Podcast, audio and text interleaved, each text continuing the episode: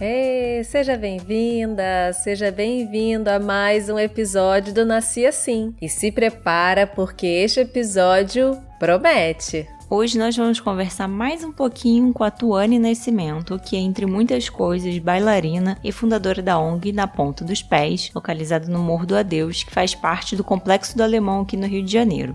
Sim, ela está de volta hoje para falar sobre o poder transformador dos projetos sociais nas comunidades brasileiras. Se você não ouviu a entrevista com a Tuane, olha, você está perdendo. Já anota aí para ouvir mais tarde, depois de acabar esse episódio aqui. Isso mesmo, a gente vai falar também sobre como a visão elitizada do balé ainda dificulta o acesso de pessoas negras às companhias de dança no Brasil e no mundo. Fique aqui com a gente que vem papo bom pela frente.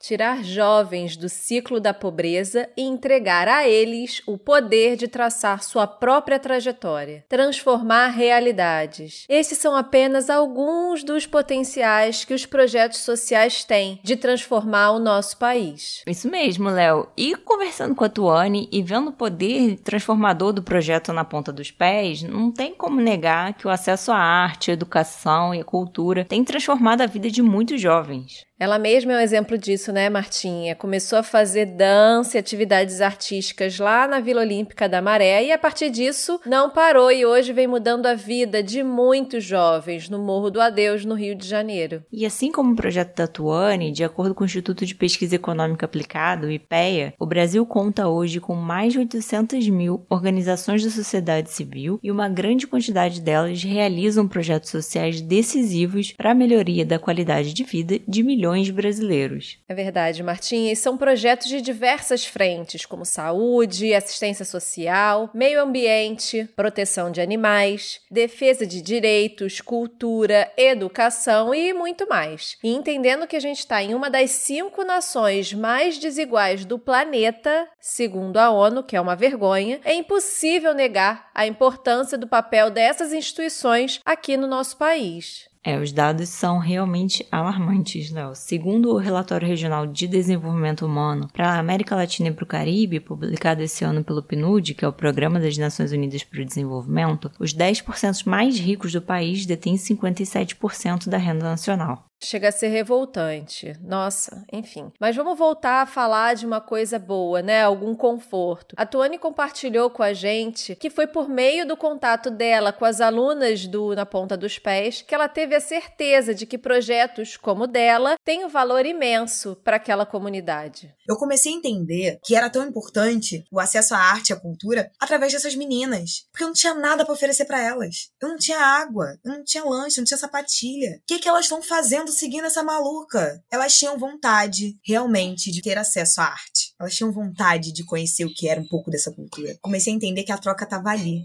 A Tuane também compartilhou com a gente como ela vê a importância de projetos sociais nas comunidades. A importância desses espaços é realmente a formação desses jovens, é realmente tirar eles de um ciclo de existência que já está traçado, sabe? Vai ser um menino que já vem de uma família com várias questões e onde ele não vai terminar o ciclo de estudo dele, onde ele vai ter um subtrabalho, onde ele pode se envolver com tráfico, vai ser uma menina também que vai engravidar cedo, sabe? O ciclo que a gente já conhece, que as pessoas já entendem. É realmente dar uma formação é, socioemocional e trabalhar habilidades desses jovens para que eles entendam o real potencial deles, que eles se sintam parte da sociedade, não à margem dela. Eles fazem parte dessa engrenagem gigantesca e se eles não se movimentarem, nada na sociedade vai se movimentar. O trabalho que esses projetos fazem, que o Na Ponta dos Pés fazem, é exatamente de entregar para o jovem o poder da vida dele. Entregar a caneta, deixar ele escrever e ele direcionar o caminho dele da melhor forma possível, mas isso entendendo quem ele é, de onde ele vem e o poder que ele tem de transformar o seu lugar, de transformar a sua vida. Enquanto área, né, enquanto território,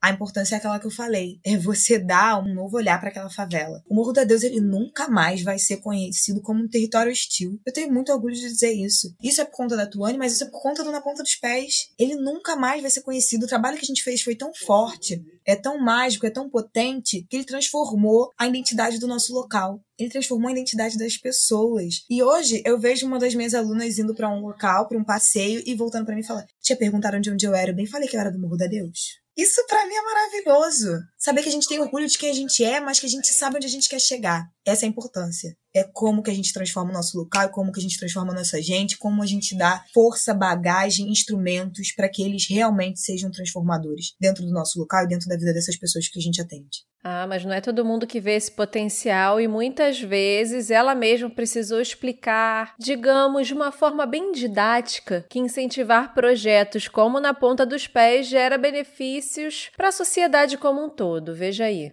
Isso já aconteceu dentro do projeto, a gente já teve que bater de frente com alguns policiais. E o nosso argumento foi exatamente esse. O projeto ele tem nove anos hoje. E um menino e uma menina que a gente atendeu com 10 anos, hoje ele tem 19. E se ele não tá hoje com um fuzil na mão, te enfrentando, é por conta do trabalho que a gente vem fazendo. Trabalho de formação social, que é um trabalho que vai para além do que a escola faz, porque eu entendo que também a educação hoje no Brasil ela tem muitas falhas. A gente tem uma escola do século XIX, professores do século XX com alunos do século XXI. Não está no mesmo lugar. Os alunos estão na era digital e a escola está numa estrutura totalmente decadente, com tudo caindo aos pedaços, com carteiras velhas. E a gente tem os professores que também não estão tão digitalizados. Então, entendendo na educação formal que tem uma falha, o segundo ponto de apoio desses jovens estão sendo esses trabalhos sociais e que estão dando para eles opções diferentes, opções que eles escolham, na verdade, e não opções que são entregues a eles. Olha, ou você vai ser isso ou você vai ser aquilo. Ele fala não, eu tenho uma outra opção.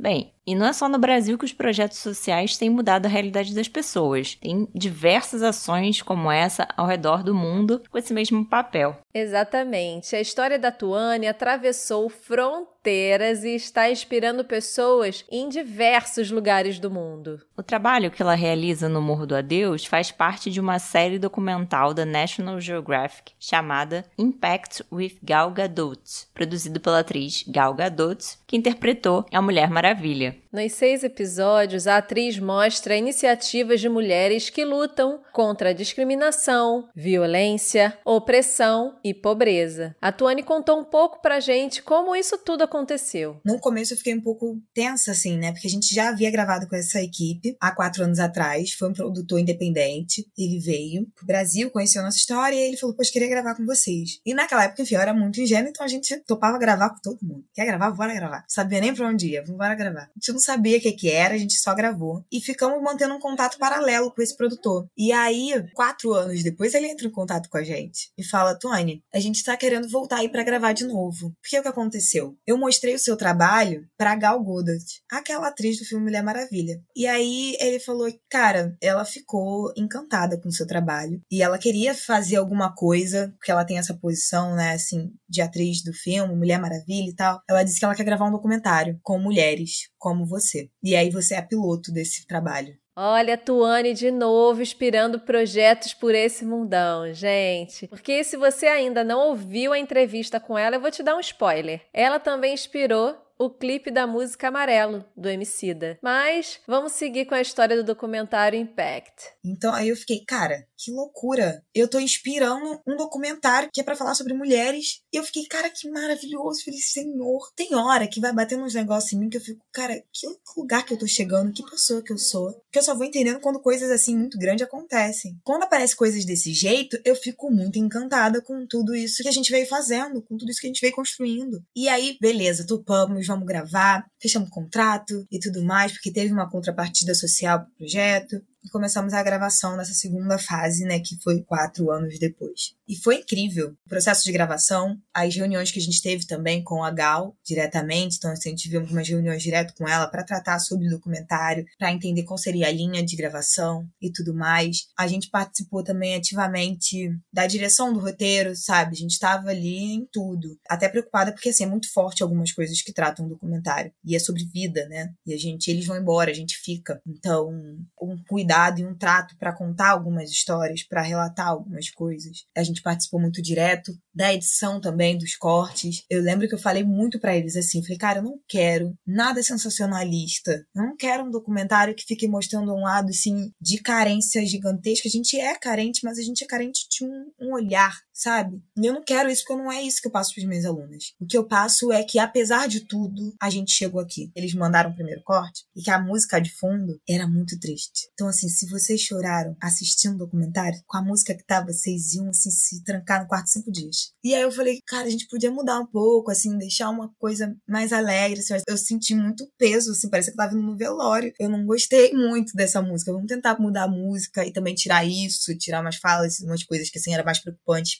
pra segurança de algumas alunas. E saiu o resultado que saiu. Esse documentário lindo, que para mim, gente, fala como eu falaria. para mim, realmente, ele tá maravilhoso. Ele é muito sensível, é muito sério, é do valor que o projeto era sabe? Fiquei muito feliz e ele realmente emociona todo mundo que assiste. Todo mundo que assiste fala, Tony, tá incrível. E ele tem aberto muitas portas para a instituição, para o projeto, para minha irmã, a Esté, que tem uma fala forte, né? De a Esté ela começou a dançar junto também no início do projeto. E ela tem uma fala muito forte sobre achar que o que aconteceu comigo não vai acontecer com ela. Eu sou a exceção da exceção. Ela trabalha na feira, ela acorda cedo, ela pega peso e tudo mais, e ela nunca mais iria se ver nessa posição dançando depois do documentário, Esther ganhou uma bolsa de balé clássico e ela tá mais viva, o olho brilha mais, começou a ver que o mundo é mais colorido, começou a ter mais esperança. Isso me deixa muito feliz, sabe? Eu acho que tem um na ponta dos pés e uma Tuane depois do documentário e antes do documentário. Isso para mim é muito mágico. Eu tava na Times Square, sabe? A chamada do documentário tava na Times Square, minha cara tava na Times Square. Eu falei, gente, como assim? Foi muito mágico, gente. Assim, eu ainda me pego perguntando, cara, onde é que eu vou mais? Gente, que orgulho dessa menina e desse caminho tão bonito que ela fez, né? Uma trajetória muito inspiradora. Mas vocês sabem, com grandes conquistas, vem grandes responsabilidades, que é pra ficar aí no mundo dos super-heróis. E a Tuane contou os desafios que ela enfrenta a ser a cara do projeto na ponta dos pés e falar em nome dele pelo mundo. E é uma responsabilidade gigante o lugar onde eu tô. Tudo isso que tá acontecendo. Sabe? Eu carrego muita gente comigo. Tem muita gente que tá nessa expectativa de que, cara, a Tuane tá lá e ela vai puxar gente. Isso é muito forte forte. Isso às vezes me preocupa, porque eu fico naquela tensão de você não pode errar. Olha o que tu vai fazer, garota. Tem muito disso acontecendo às vezes na minha cabeça. Mas é isso, gente. É só felicidade, assim. O documentário ali, ele dividiu muita coisa pra nossa história. Realmente é muito inspirador e ao mesmo tempo bem desafiador também. Quem já ouviu o episódio anterior à entrevista com a Tuane deve lembrar que ela afirmou em muitos momentos não ter passado em provas e testes como bailarina por, abre aspas, não ter o perfil. Era o que falavam para ela uma boa desculpa para muitas vezes velar um preconceito que ainda existe do perfil da bailarina branca, super magra, com colã e sapatilha rosa. Surreal como o balé ainda é considerado por muitos como um produto cultural elitizado. Pois é, Martinha. Bailarinas negras relatam que existe ainda hoje a ideia de que as mulheres negras não têm o corpo ideal para uma bailarina, não têm a mesma aptidão para os movimentos de precisão e leveza. São visões retrógradas e preconceituosas, mas que continuam se perpetuando. O número de negros no balé ainda é bem pequeno. E uma das ações para mudar esse cenário foi a criação do Dance Theatre of Harlem, em Nova York. Foi a primeira companhia negra de balé clássico do mundo, criada em 1969 por iniciativa do bailarino Arthur Mitchell. Uma das integrantes desse grupo é a carioca Ingrid Silva, que atualmente é a primeira bailarina da companhia. Ela, inclusive, é uma das inspirações da Tuane e certamente diversas outras bailarinas no Brasil e no mundo. E, consciente do seu papel de alcance nas mídias, Ingrid Silva se uniu a outros dois bailarinos e criou o Blacks in Ballet, que tem como principal objetivo destacar o trabalho de profissionais negros, principalmente do balé, espalhados pelo mundo. E, segundo relatos de alguns desses bailarinos, a iniciativa acabou virando um portfólio e vários deles receberam propostas de trabalho depois de terem suas fotos disponibilizadas nas redes sociais do projeto. Pois é, um exemplo na prática de uma sobe e puxa a outra, mas incluindo a todos. É bonito de ver. Ah, Léo, uma curiosidade. Martinha, rainha das curiosidades, conta aí. Pois é, você sabia que sapatilhas foram criadas em 1820 e eram originalmente brancas? Não. Mas, com o passar dos anos, elas foram sendo confeccionadas na cor rosa para ficarem mais parecidas ali com o tom da pele das bailarinas europeias. Hum, bem democrático. Pois é, só no início dos anos 2000 que a primeira sapatilha que combinava com a pele negra foi lançada, mas o produto passou a ser produzido em larga escala apenas em 2017. Finalmente, né? Acho que isso deve ajudar as bailarinas negras a se sentirem mais representadas na dança. Adorei a curiosidade, Martinha. Então, vamos para as dicas? Sim, eu vou deixar como dica a página do Black Sim Ballet, que a gente citou anteriormente, porque as fotos são lindas e o propósito é inspirador. Eu já tô seguindo e adoro ver o talento dos bailarinos passando na minha timeline. Eu vou reforçar a dica da Tuane do episódio anterior. Assistam ao documentário Impact, gente, na National Geographic, para conhecer um pouco mais do trabalho da Tuane, além dos outros cinco projetos de mulheres que estão literalmente impactando suas comunidades. Além disso, como a gente falou de projetos sociais e seus impactos, eu tenho uma outra dica. Conheçam o projeto Think Olga, que busca sensibilizar a sociedade para as questões de gênero e intersecções. Eles, além de oferecer ações educacionais, eles também oferecem alguns instrumentos para as pessoas que se identifiquem como agentes de mudança na vida das mulheres. Esses projetos são realmente para aquecer o coração e nos fazer acreditar na humanidade. Tem muita coisa estruturante que a gente ainda precisa mudar, que já está impregnado ao longo da nossa história, e às vezes a gente acha que não tem força para promover mudanças. Mas esse papo com a Tuane e conhecer os projetos que a gente acabou de citar mostram como essas iniciativas podem mudar a história de toda uma comunidade. Isso mesmo, Martinha. Bem, a gente agradece novamente e muito a Tuane pelo papo para lá de especial. Ela que com seus 27 anos já tem mudado a vida de meninas e meninos meninos no Morro do Adeus, inspirado pessoas no mundo todo. E você que está ouvindo a gente aqui, segue a gente no Instagram, arroba podcast Nasci Assim e conta o que, que achou desse episódio. Beijo grande e até o próximo episódio. O podcast Nasci Assim é uma criação das jornalistas Leone Gouveia, no caso eu, e Marta Valim, e a gente também faz a produção, o roteiro, a apresentação e a divulgação dos episódios. A edição deste episódio e apoio de divulgação foram feitos por Jonathan Parol.